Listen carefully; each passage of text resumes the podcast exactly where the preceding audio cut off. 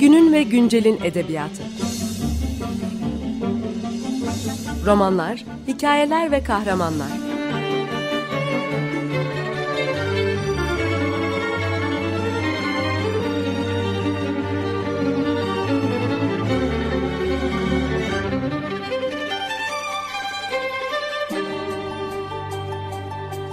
Hazırlayan ve sunan Seval Şahin.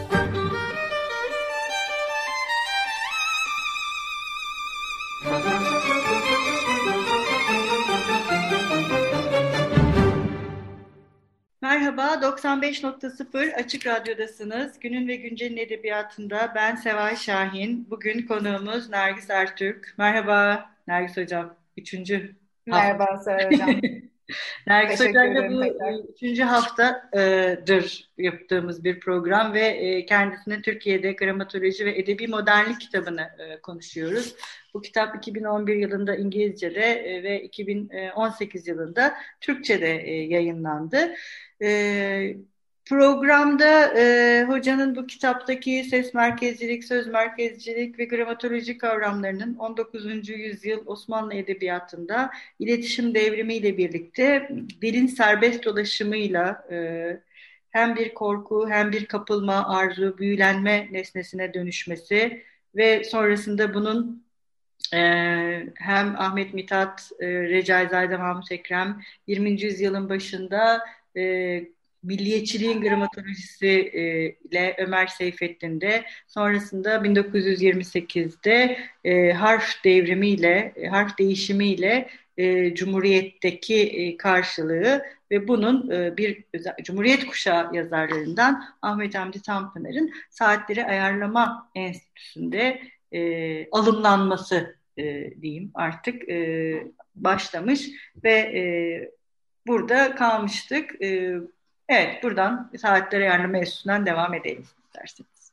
Hani bir şekilde e, daha yani daha önce de e, dediğim gibi e, bu romanda ana karakter Hayri İrdal'ın birlikte oğluyla birlikte kurmaya çalıştığı bu absürt bir saatlere benzeyen ev bunun bir şekilde ben mekanikleşmeye başlamış, yabancı hissettiğin bir dilde hiçbir zaman onun kontrol altına giremeyeceğini kabullenerek bir mesken tutmanın sembolü olarak e, görüyorum.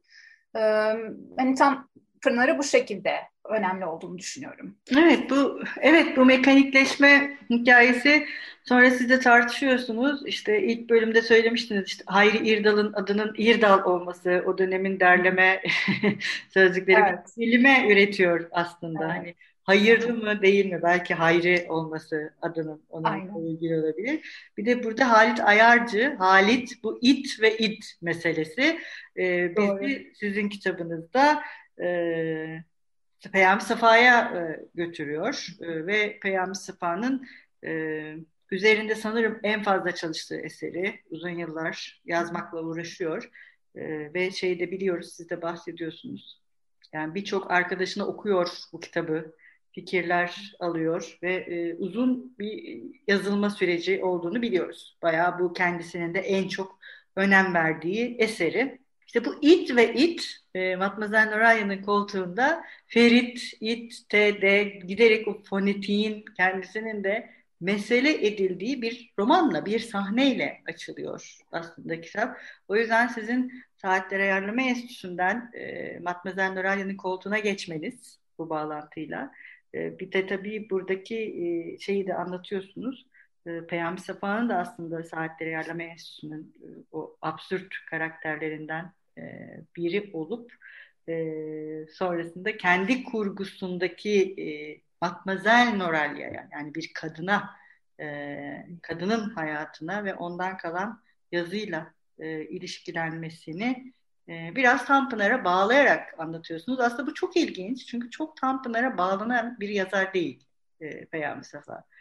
E, ve Türkiye'ye baktığımız zaman da hani Türk milliyetçiliğinin en temel figürlerinden birisi e, Peyami Safa ama e, yine sizin de belirttiğiniz gibi hem çok şaşırtıcı bir figür özellikle edebi eserde yarattıklarıyla e, çok şaşırtıcı bir figür ve yine 40'larda sizin de bahsettiğiniz bir takım yazıları ile oldukça e, yine ilginç bir e, karakter olarak karşımıza çıkıyor. Nedir saatler ayarlama enstitüsünden Matmazel Nuraliye'ye giden yol?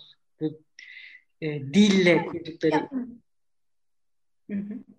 Yani bir anlamda e, yani Nazım İrem'in Peyami Safa'yı kattığı Tanpınar'ı fazla katmadı. E, çünkü kuramsal bir Türk devrimi tarihi yazmadığı için konservatif e, modernistler ya da muhafazakar modernizm e, olarak belki tanımlandırdı. Yani bu anlamda genel bir bir belki yakınlık çünkü çok genel bağlamda görülebilir. Safa üzerine yazmak biraz zordu benim için. Faşizan yanlarıyla da bir anlamda yüzleşmek zorunda kalınan bir tekst Matmazel Noralya'nın koltuğu. E, bir de e, fakat e, şeyi de hatırlamamız gerekiyor. Yani Safa'nın dil bilgisi, gramer üzerine yazdığı çalışmaları da var. Yani e, aslında çok dil üzerine gerçekten çok düşünmüş bir entelektüel. Zaten e, bazı yazıları Osmanlıca Türkçe Uydurmacı adlı kitabında toplu olarak da e, basıldı. Aslında hani daha e, e, her şeyin sadece seçki olarak değil hepsinin belki de ortaya çıkarılması bütün e, bu dönemdeki entelektüellerimiz için çok güzel olurdu. E, bir, bir harf devrimi eleştirisi var kesinlikle. Yani o aslında Tanpınar'da da olan bir şey. Zaten kendisi hani e, eski harflerle yazıyor e, e, Tanpınar'ın kendi e, manüskriptlerine baktığımızda. E, bir, bir anlamda e, safhada tamamen saflaştırmanın mümkün olmadığını da vurguluyor. Bazı kelimelere e, ikameler bulunmasının her ne kadar uygun olduğunu düşünse de bazılarının e, bulunmaması gerektiğini söylüyor. Bir de e, Safa'nın çok vurguladığı dil üzerine yazdığı yazılarında e, din reformunun amacı sıradan insanların seviyesine inmek değil, onu yükseltmek olmalı olduğunu çok söylüyor. Ee, yani bu konuşma diliyle arayı kapatırken e, hani alta iniş olarak düşünülmemesi gerektiğini bakıma söylüyor. Ve dilin mekanik bir şey olmadığını, ruhani bir şey olduğunu ve bunu yapacak, onu değiştirecek e, e, eylemcilerin de e, bürokratlar kadrosundan değil, edebiyatçılar geçmişinden gelen kişilerin e, olmasını e, vurguluyor. Kendisi 1932'deki ilk e, birinci kongreye Türk Dil Cemiyeti'nin katılıyor. 1941'de Dil Bilgisi Heyeti'ne üye oluyor. Dediğim gibi hani bu bağlamda da yazdığı bazı gramer kitapları var. Yani dil üzerine çok düşünmüş bir kişi. Ve zaten bu e, Matmazel Noralya'nın koltuğu da bu dinsel bir anarşiyi bir bakımda göstererek sizin de çok güzel açtığınız şekilde ilk paragrafıyla bunu zaten Ferit fonetik diyerekten e, bir, bir, bir, bir çığlıkla uyanıyor Ferit o romanda. Yani çığlık, e, anlamlı bir dil olamayan bir bağırtıyla roman başlıyor. E, ve zaten bir pansiyonda geçen çok uluslu Luğu da çok temsil edildiği bir pansiyon e, burası. Ermeni bir fotoğrafçımız var. E, çok Osmanlıca kelimeler e, katarak konuşan bir e, e, eski düğün çalışanı var. E, e, çok hani e, Arapça dualar okuyan e, bir e, pansiyonun sahibi var. E, sürekli e, değişkeleri, dilin değişik değişkeleri, bak, bak, e, Bakti'nin de çok güzel söylediği o heteroglosya dediğimiz şeyi e, bu romanın yazımında çok iyi görüyoruz. E, ana karakter Ferit'ten her şeyi biz gör, görüyoruz. Odak noktamız o. Ferit'in de kendi dili çok Fransızca kelimelerle kullanarak karışık bir karakter. Yani bize verdiği tamamıyla anlamsızlaşmış, anarşileşmiş, kont- kontrolden çıkmış e, bir e, dil, herkesin değişik değişkeler e, konuştuğu bir dil ortamı. Bu kadar kuralsızlık, böyle bir durum var ise e, ve dil tamamıyla ruhaniliğini kaybedip mekanikleşmişse nasıl bir anlamlı bir anlamdırma düzeni, anlamlı bir dil nasıl oluşturabilir sorusuyla aslında roman başlıyor. Ve buna verdiği belli bir e, belli e, çok sorunlu cevaplar var. Ben durayım burada belki sizin hani sormak istediğiniz bir şey olursa ya da eklemek istediğiniz bir şey Yok. olursa Ben şey düşündüm. Şimdi siz konuşurken, kitabı okurken de onu düşünmüştüm. Yani hem bu İspiritizma Cemiyeti şeydeki, Saatler Ayarlama Enstitüsü'ndeki evet. ve Peyami Safa'nın belki hayatı boyunca hep bir ruhanilikle uğraşması ve hani yerliliği bir ruhçulukla birlikte düşünmesi. Hani ruh olmazsa yerli olamıyorsunuz. Yani Peyami Safa için. Sanırım hiç değişmeyen bir şey o edebiyatında. Ve burada e, işte Ferit'in e, it ve id ayrımı sizin de çok iyi bir şekilde kitabı ikiye bölen bu it ve id ayrımı aslında. Yani Peyami Safa bunu bilerek hani bir de bu kitaba getirilen en büyük eleştirilerden bir şey ya, ilk kısım çok iyi yani edebi olarak roman şey. İkinci Doğrudur. kısım yine değerlerimiz şudur budur hikayesi başlıyor ve tamamen bunu bir şeye çeviriyor gibi. Aslında ben e, burada şeyi de düşündüm yine kitabınızı okurken Saatleri Ayarlama Enstitüsü'nde de e, Peyami Safa'nın bu Matmazel Noralya'nın koltuğunda da e, galiba her iki yazar da e, bu biyografiler ve yazılarla uğraşırken biraz kendileriyle de uğraşıyorlar. Yani kendi ya, kendi yazıları kendileriyle uğraşmanın bir aracına e, dönüşüyor. Ve o yüzden de e, bu kitaplar bir ikizlikle hep var. Yani Hayri İrdal ve Halit Ayarcı ikiz, işte Bihruz'da anlatıcı ikiz, Müşahidat'ta Ahmet Mithat hem kendi var hem işte kendi görüntüsü var. E, Matmazel Nöralya'nın koltuğunda Ferit ruh ve bedeni ikiye bölmeye çalışıyor ama bunun bir taraftan mümkün olmadığını da çok farkında. Yani hem Tanpınar hem Peyami Safa ikisi de istedikleri şeyin ütopik ve olamazlığının farkında olarak sanki bu kitapları yazmışlar. Ve e, bu sanırım onları farklı kılıyor bir taraftan da değil mi? Yani e, o gedikler, onları yaklaştıran bu olmuş. Biraz hani kitapta sizin de. Ve tabii son bir şey daha söyleyeceğim. Biraz sizden rol çalıyor gibi oluyorum ama bu Peyami Safa'nın hani Server Bedi tarafı da biraz bununla ilgili. Hayatı boyunca hani bir milliyetçi Peyami Safa, milliyetçi polemikçi bir de işte havas için yazan, eğlenmek için yazan, e, ilginç böyle alanlarda, tehlikeli alanlarda dolaşan e, bir yazar olarak da e, işte o it ve id tarafını birleştiren bir kitap sanki Matmazel Norayan'ın koltuğu. Bütün o dilsel çeşitlilikte. Çok e, güzel anlattınız. E, yani benim için burada e, bu bahsettiğiniz ruhaniyeti yani dili anlamlandırma olayı. Çünkü bunu çok ben hani okumamda zaten e, kitabı okuma şansı olursa dinleyicilerimiz de görecek. Hani çok alıntılarla zaten hani bunları e, anlatıyorum. Hani gerçekten bir anlamlandırma, mana sorunu, ruhanilik çok önemli ve bunun tamamıyla zaten olmayışı şu anki haliyle e, üzerine. E, burada ruhaniyeti bu romanda sağlayan da e, Melez Matmazel Noralya yani Melez derken baba e, Müslüman Türk, anne e, İtalyan Hristiyan diye e, hatırlıyorum şu anda. E, aynı zamanda e, Ferit'in kendisinin dönme bir sevgilisi var e, Selma e, ve bu bu kadınların kendilerini İslamiyet ve Türkiyet yani Noralya'nın Nuriye olması vesaire o çeviriyi kendilerini bu çeviriyi yapmaları ve millete özümsenmeleri dile ruhaniyeti katan şey oluyor.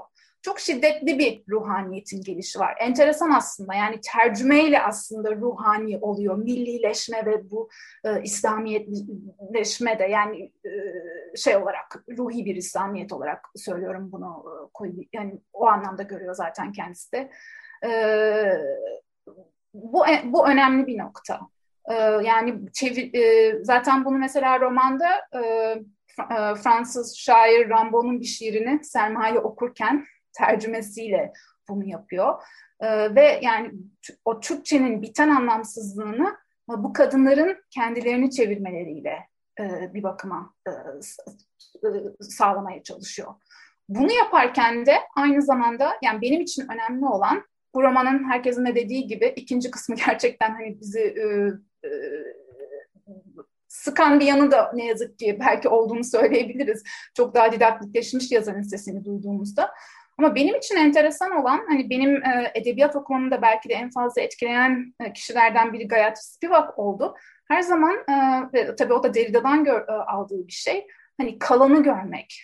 E, Safa her şeyi bu dil anarşisini çok güzel bir şekilde toparlayabileceği bir son kendine göre toparladığını düşündüğü bir son yazıyor.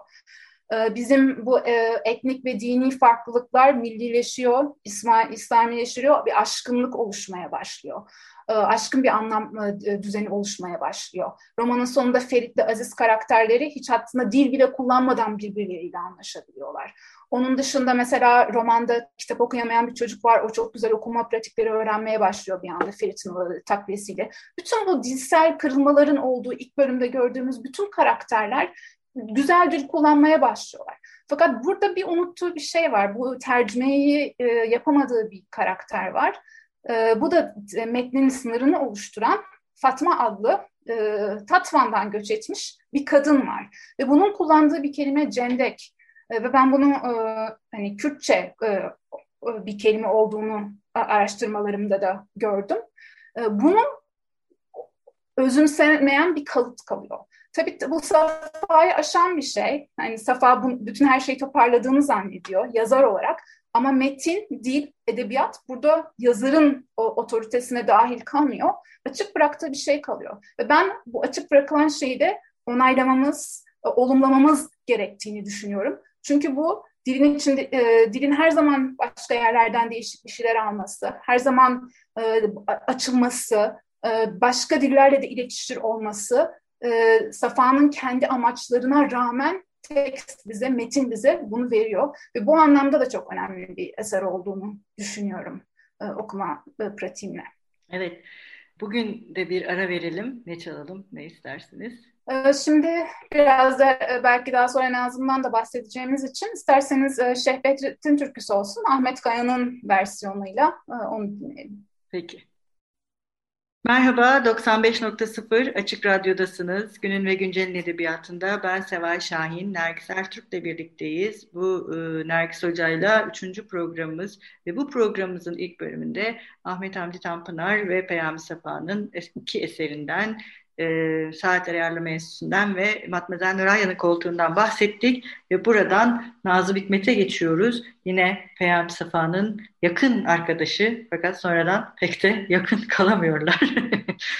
e, Nazım'ın anonim anlatıcısının dille kurduğu ilişki. Buyurun. Yani benim için e, değişik e, politik e, geçmişlerden gelen karakter, yani gelen yazarları hani katıp bu Cumhuriyet dönemindeki dil politikalarını anlatmak önemliydi. Nazım da çok önemli bir karakter biliyoruz bildiğimiz üzere. E, ve hani yerli dili olarak, e, konuşma dili olarak e, söylediğimiz Türkçeyi kullanmasıyla da çok bilinen bir karakter. Hani benim için e, yaratılan hani kapalı bir e, ulusal gramatoloji, farklılığı, dilin gidişlerini durdurmaya çalışan e, bir e, e, kapalı bir ulusal bir gramatolojiye karşı dili sürekli, yerli dili sürekli açmaya çalışan bir yazar, bir şair olarak e, e, özellikle de Şeyh Bedrettin şiiri, özellikle 30'larda yazdığı Taranta Bobu, e, hatta ki bunu e, memleketimin insan manzaralarındaki anlatıcının da e, bu anlamda önemli olduğunu düşünüyorum. Hani dili sürekli e, hem değişik tarihsel kesitlerine, aynı zamanda başka dillere, Farsça olsun, Rusça, Almanca, İtalyanca olsun, e, ehlileştirmeye çalışmadan e, açma e, e, çabasında olduğunu, anlatıcısının alıntılarla olan ilişkileriyle mesela Şeyh Bedrettin'de tercümenin nasıl tematik olarak ele alınışıyla anlatmaya çalıştım. Ve bu anlamda diğer yazarlara göre de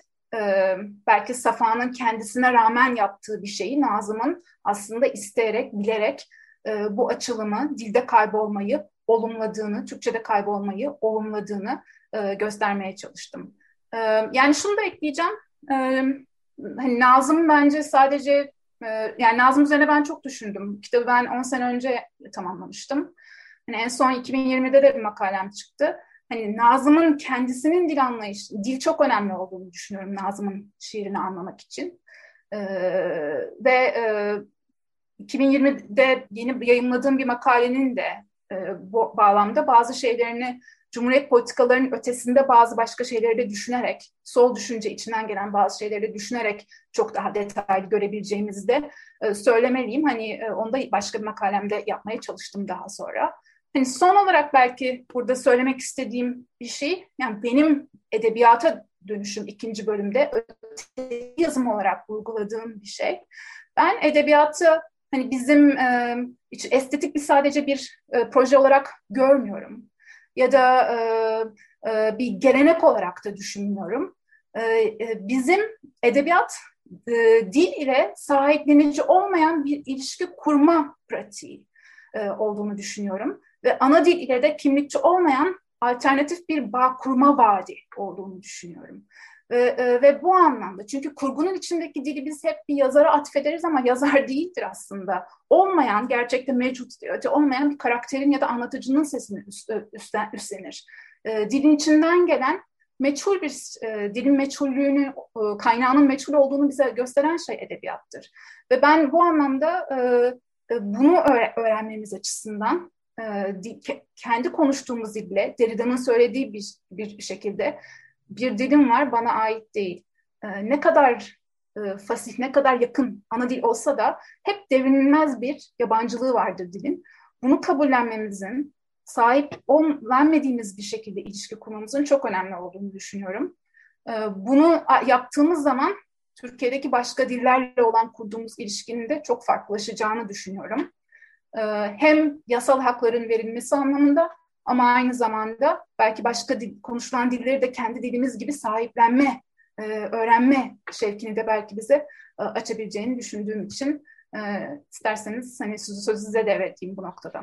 Evet, edebiyatın aslında imkansızlıkları değil, imkanları üzerine düşünmek ve bu imkanları konuşulabilir e, bir zenginliğe e, dönüştürmek için bir aracı olmasını e, ümit etmek ayırmak değil, belki dayanışmayla, birlikte düşünmeyle, çok seslilikle e, bir arada olmanın başka yolları üzerine kafa yormayla ilişkiselliğinde e, işte bütün bu üç programdır konuştuğumuz e, bu edebiyatçıların farkında olarak olmayarak bazen kendilerine rağmen yani hiç istemedikleri halde yapmak istemedikleri bir şeyin nesnesi konumuna getirmeleriyle edebiyatı daha kuşatıcı e, bir e, güzellik olarak düşünmek belki de.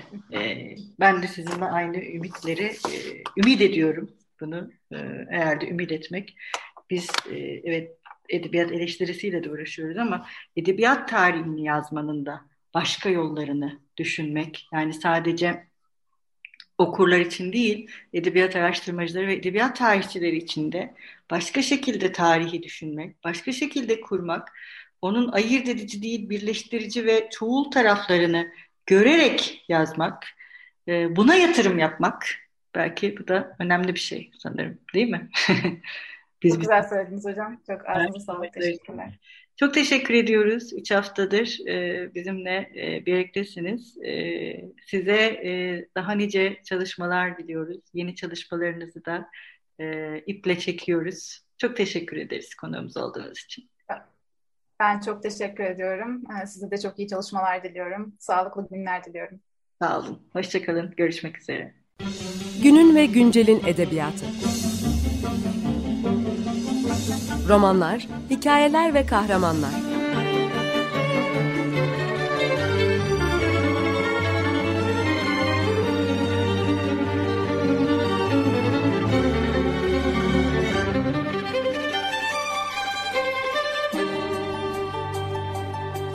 Hazırlayan ve sunan Seval Şahin.